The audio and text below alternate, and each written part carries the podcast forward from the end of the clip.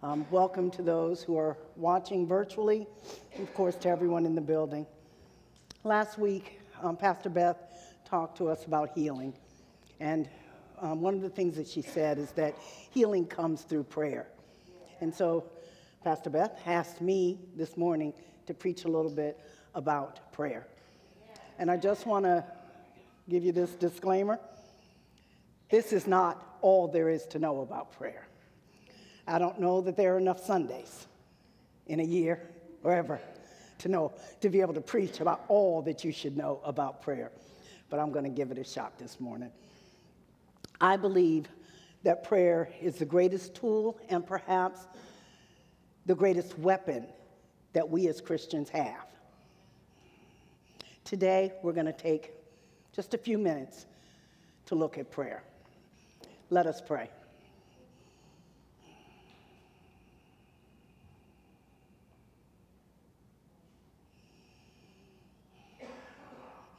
Father God, come.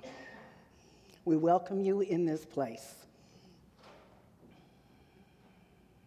I pray that you would speak through me, that the notes that I have prepared, that you would guide me through them, Father God. That you would prick hearts, and that you would do what you intend to do in each of our lives. I thank you, Father, in Jesus' name. Amen. So, a study by the Barna Group found that prayer is the most common faith practice among American adults. 79% of um, all adults pray at least uh, once, have prayed at least once in the past three months. The study found that most adults pray silently and alone. It also found that American adults who pray regularly do so for different reasons, but the most common is to offer gratitude and thanksgiving. Here's my, fa- my personal favorite of the ones that I found. Slide three. We need to go to slide three. This is my favorite. The same percentage of millennials and adults with children under the age of 18 are praying about their sleep. I'm not really sure what that says. I mean, what that means, right? So um, I just found that really interesting. The good news is that adults are praying. Now, this particular study was not specific to Christians, it was open to people of all faiths. But what we know is that prayer is integral to the life of every Christian. So, one of my favorite um, scriptures regarding prayer is found in Jeremiah 33 2 through 3. This is what the Lord says He who made the earth, the Lord who formed it and established it, the Lord is his name. Call to me and I will answer you and tell you great and unsearchable things you do not know. The King James Version says, Call unto me, and I will answer thee, and show thee great and mighty things which thou knowest not. I love this. I just, this is my, my, my passage when it comes to prayer, because in it I find both an invitation to pray and a promise, a couple of promises, right? Call, come, just come to me. Come to me with what you need, but also I will answer you and I'm going to show you some things. Those are powerful promises. We are invited to communicate with God, and prayer is the way that we communicate. Some might even say that prayer is an act of obedience because God calls us to pray and we must respond. Prayers are conversations that we have with God throughout the day, as well as those that we have in what we call the prayer closet. in our quiet time when it's just us and God. Prayer takes many forms. So when God calls us to pray, what might our response look like? I found that generally, prayer falls into five categories. The first is a prayer of adoration, praise, thanksgiving, and worship. and on Sunday mornings, when we are corporately here together, worshiping God, that, that's a type of prayer. As we praise Him and thank Him for all that He has done. And many of us thank Him for what He has yet to do. Love the Lord your God with all your heart and with all your soul and with all your mind. Rejoice always. Pray continually. Give thanks in all circumstances, for this is God's will for you in Christ Jesus. A day should never pass that we don't prayer, pray prayers of thanksgiving. Another category confession and repentance is the primary way we receive God's forgiveness. Consistent confession and cleansing represents the primary ways we grow and become, become conformed to the image of Christ. According to Psalm 66 18, failure to practice regular confession completely blocks the flow of answered prayer. If I had cherished sin in my heart, the Lord would not have listened. Beth spoke about this last week when she talked about one of the things that might keep us from getting healed, having an uh, answered prayer for healing, was unconfessed sin. We need to be able to confess our sins to God. And our confessions must be thorough. The psalmist said, Search me, God, and know my heart. Test me and know my anxious thoughts. See if there is any offensive way in me, and lead me in the way of everlasting. Fourth, we have petition and supplication. So, this is probably the prayer that most of us are um, familiar with. It's the one we learned when we were a kid, kneeling by our bed. There's a list of people we want to pray for. We present our individual needs and desires to God. Do not be anxious about anything, but in every situation, by prayer and petition, with thanksgiving, present your requests to God. And the peace of God, which transcends all understanding, will guard your heart and your minds in Christ Jesus. I love how when God tells us to pray, he follows it with a promise. Right? We can ask for what we need, and you may not get that exact thing, but if you trust God and leave it there, you will have his peace. His word says so. And then the final, um, the final category that I'm going to cover this morning is intercession. Intercession is the type of prayer that focuses on the needs of others. To intercede for someone is to spiritually stand in the gap, as mentioned in Ezekiel. I looked for someone among them who would build up the wall and stand before me in the gap on behalf of the land, so I would not have to destroy it. But I found no one. God has ordained intercession as the primary way he works to save the lost and empower the church. That's important, church. I urge then, first of all, that petitions, prayers, intercession, and thanksgiving be made for all people, for kings and those in authority, that we may live peaceful and quiet lives in all godliness and holiness. We have an amazing intercessory prayer team here at Gate City Vineyard. Terry Wade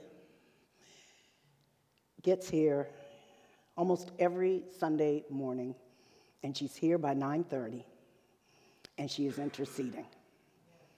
And I wanted to shout her out because it's not a small thing. Nothing happens in this church without prayer cover. Right? Nothing happens in our lives without prayer cover. and Terry, and then we have others that join her. Sit for at least an hour and pray. They pray for what's going to happen on Sunday mornings. They pray for our nation. They pray for the triad. And this same team receives your prayer requests when you send them through Realm.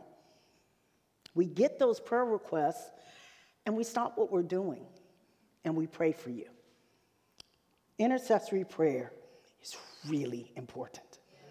And I am grateful that there are people in our church who are called to be intercessors. Thank you, Terry.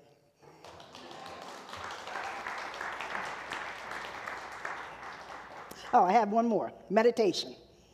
Meditation is the act of reflecting on God's word and quietly listening for his voice. We can sit quietly before the Lord. If this was said earlier, be still and know that I am God.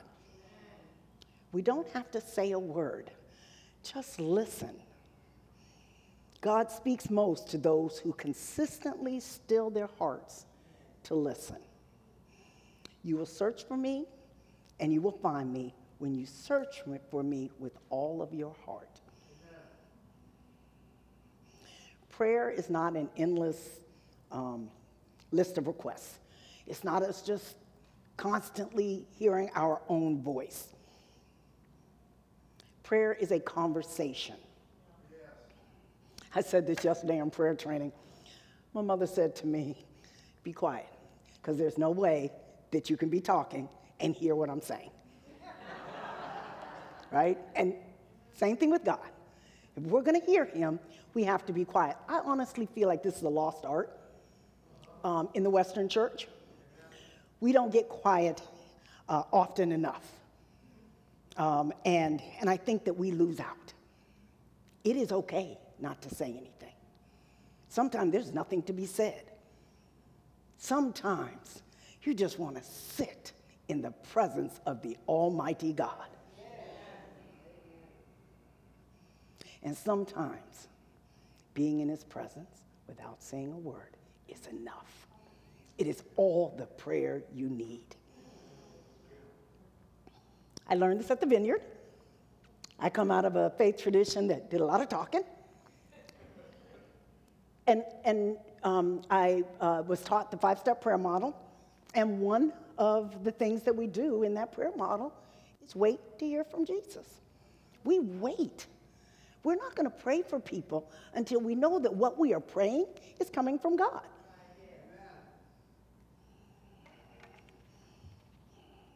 I think, I think that the um, praying, the, praying waiting to hear from God and hearing from Him is a powerful example of relationship. Right? So how might how might we hear from him? We could hear from him through scripture. This could be a passage of scripture that really impacts you during your, your devotions or Bible study. Or it could be during prayer that a scripture surfaces, a scripture comes to you. So almost every time I get up here, I'm going to shout out Pops. I absolutely love my life group that meets on Saturday mornings 9:30, 9:45 a.m. I have learned so much about sitting with God's word in his presence we kind of do a prayer of thanksgiving to open up, right? David leads us through um, our appreciations, and um, then we have prayer, and then Dave and Jan Tackle have chosen a, a passage of scripture, and they read it in several um, different versions, different translations, and then we all turn off our mics and turn off our cameras and for 20 minutes, we sit with the Word of God. Right? And then we come back, and you can share what you want to, and I'll share a thing. We always have lots to share. But, right? And we talk about, and I'm always struck at what God is saying to people and how. And sometimes we all get the exact same thing, and then sometimes we're all over the place. But it's just to, to experience God and hearing Him through His scripture. It's very powerful. Join us, won't you? Just let us know. Another way that we might hear from God is words or phrases. Now, mind you, you have to be quiet to hear God through words or phrases. You may hear or see words about someone or phrases that may seem random but keep running through your mind. On Wednesday, we had life group, and um, in our life group, we uh, tell our prayer requests. And then this on this particular Wednesday, Paul had us all just get really quiet before the Lord. And we just sat in silence, listening. And I heard a word. And the word was rhythm. And I said, okay. Hmm. Yeah, okay. Did I make any sense, Lord? What are you saying? And I heard the word again. Then I said, okay, Lord, who is it for? And he told me.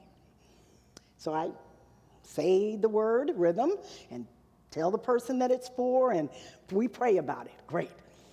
It's wonderful. When I got home, I got a text from Beth saying that Andy had gotten the word rhythm for somebody else in the group. That's the way our God works, right? It's just, it is not, I think sometimes we think we have to be all new and nuanced and, you know, we've got to be original. No, we just have to be obedient, right? And so we got, Andy got the same word rhythm that I got, but we got it for two different people, and we were able to bless two different people with the same word. That's our God. You might hear from God um, through pictures. Some people are more visually oriented and tend to see things in their mind's eye uh, rather than think them, right? Uh, this can take the form in static or photographic pictures, or it could be a moving, a moving image. Jesus saw Nathanael sitting under the fig tree before Philip called him. I see pictures rarely. I have a dear, dear friend who sees them all the time and in vivid detail. Um, and she's an artist. She paints um, icons. And um, it is, I'm always floored by what God gives her through images. God may speak to you through dreams and visions. The Bible has many stories of God speaking to people through dreams. In Matthew, we read that Joseph had a dream that reassured him that he could and should marry Mary. But after he had considered this, an angel of the Lord appeared to him in a dream and said, Joseph, son of David, do not be afraid to take Mary home as your wife, because what is conceived in her is from the Holy Spirit. She will give birth to a son, and you are to give him the name Jesus, because he will save his people from their sins. Thank God for that dream. God may speak to you through feelings and impressions. The Lord often speaks through thoughts or particular impressions that pop up into your mind. Paul teaches that we have the mind of Christ. As we consciously offer our minds to Him in a particular situation, His Spirit will bring His thoughts and impressions into our minds. Those thoughts and impressions, you, you just know they're, they're holy and, and you know that that's what that is from God. You might experience an emotion that you know isn't yours. Sit with it. Sometimes it's uncomfortable, right? Like sometimes out of nowhere, I'm having the best day, and then I'll just get extremely sad. Well, if there's nothing in my life that I can think of in that moment that would make me sad, that somebody needs prayer. Somebody in that moment is extremely sad. I may not ever know who it was. God may reveal to me who it, who it is. But just sit with that and pray. Sometimes um, you'll get sympathy pains, not the pregnancy type, That's, well, you might. But this, you know, like, um, and I think this happened some when we were in Phoenix, where someone would say, I've got a pain in my leg. There's nothing wrong with my leg. Somebody here has a pain in their leg, right? There are ways that um, God is, is speaking to you and asking you to pray. He may speak to you through songs. I, am a lover of, of music. I'm also tone deaf, but there you go. Um, but I love songs and I love lyrics, and they do speak to me. They're not always all worship, gospel, Christian songs.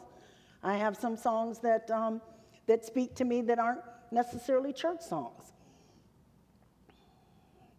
You might be, God may also speak to you by things spoken by others. God can use words spoken to others as a way of communicating with us. Uh, you, sometimes people say somebody spoke something over them. Um, what they mean is that there was a word that came forth that resonated with them. And that's, uh, that word blessed them.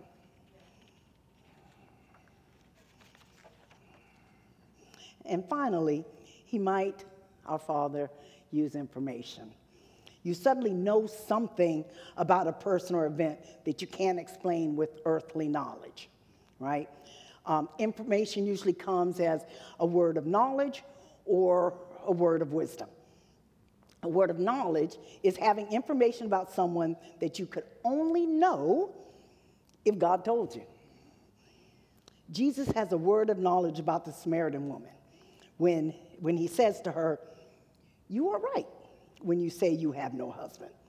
The fact is, you have had five husbands, and the man you now have is not your husband. What you have just said is quite true. This word of knowledge changes her life, and in fact, changes an entire community, right? Sometimes God will give you something about someone, particularly, particularly um, the unsaved, um, those who are seeking, whose hearts are a bit softened for, for the Lord, He will give you something about them. I was with a friend in a store, and she got a word for a perfect stranger. I was very grateful she got the word, and I didn't. Tell y'all, she chased this dude down in the store. I was like, Jesus, Jesus, Jesus. I was praying. Not necessarily for the guy that we were chasing, but you know, and she did. She, she, she literally chased him down. She, you know, she gives him the word, and he is floored. He said, Who are you? Right? Because God had been speaking to him, and he didn't even realize really it was God.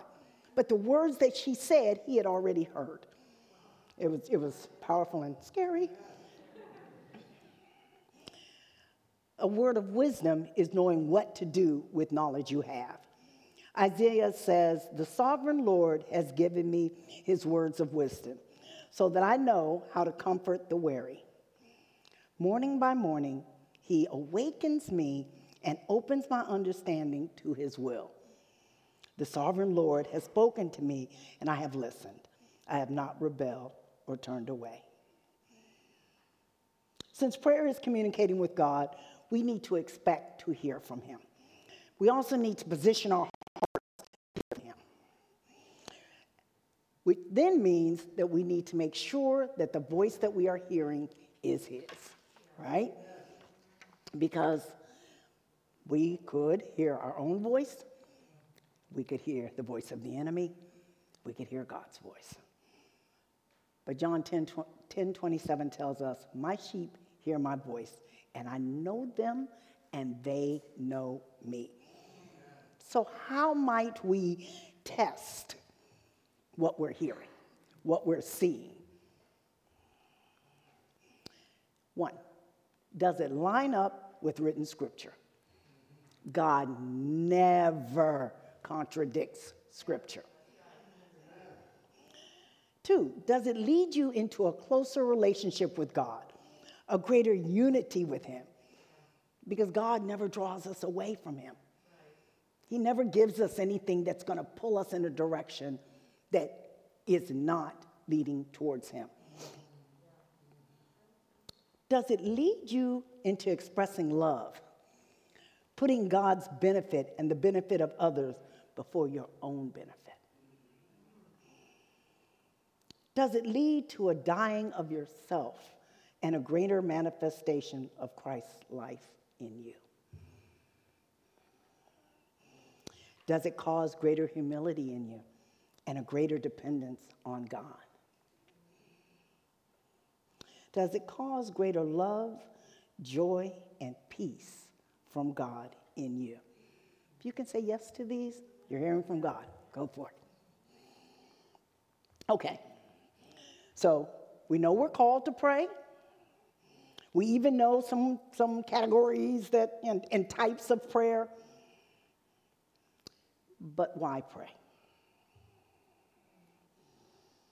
So I think first and foremost, prayer is a practice of pursuing God's presence. Just, just being with Him just talking to him. One thing I ask from the Lord, this only do I seek, that I may dwell in the house of the Lord all the days of my life, to gaze on the beauty of the Lord and to seek him in his temple. Thank you, Jesus. Prayer also helps us understand God's loving nature. When you commune with God, you begin to understand who He is. And God is love. We can feel that love as we speak daily with Him through prayer, seeking His guidance in our life. I do want to say this God is love. He is never going to say something to you that is not affirming, ever. Right? He, there are times when we need to be brought back in line but even those times, he does it lovingly, he does it tenderly. God will never say anything to you that makes you feel bad. Prayer also helps us become more attuned to God's movement. And I think this is um, of particular importance to the church. We need to be praying about what God wants us to do. How does God want us to come alongside Him to accomplish His will? The only way we're ever going to know is to pray. We continually ask that you may be filled with the knowledge of His will in all spiritual wisdom and understanding, to walk in a manner worthy of the Lord, fully pleasing Him bearing fruit in every good work and increasing in the knowledge of God, being strengthened with all power according to his glorious might, for all endurance and patience with joy, giving thanks to the Father who has qualified you, qualified you to share in the inheritance of the saints. Colossians 1 9. I'm going to ask the worship team and prayer teams to come forward. And I'm going to share with you an epiphany I had in Pops last week. As we're talking about what prayer does for us, prayer also strengthens the bond between believers. So last week in Pops, we were in Philippians, the first chapter. And um, the, the, the scripture that jumped out at me was I thank my God every time I remember you. This is Paul writing to the church at Philippi. In all prayers for all of you, and this is the part that got me, I always pray with joy because of your partnership in the gospel. Let me say that again. Let me read what Paul said again. I always pray with joy because of your partnership in the gospel. So when we come back on, and it's my turn to share, I say to the group, you know, that, oh my God, what is this? And, and David introduces me to um, to a theologian, and his name is Gordon Fee. Here's what Gordon said about this scripture. Since Thanksgiving is also part of the reason for the letter, one is not surprised to find the whole, the letter to the Philippians, the whole letter, to be replete with expressions of friendship and especially of the three way bond between himself, Paul, the Philippians, the church, and Christ and the gospel. That informs every part of the letter. Thus, the whole passage abounds with joy and affection, focusing primarily on their role of partnership in the gospel, the very stuff of friendship.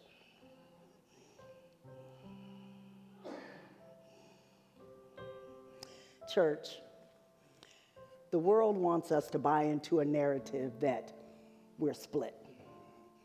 That because we may vote differently, because we might support different causes, because we might, one might watch Fox, the other one might watch MSNBC. Somehow we are split.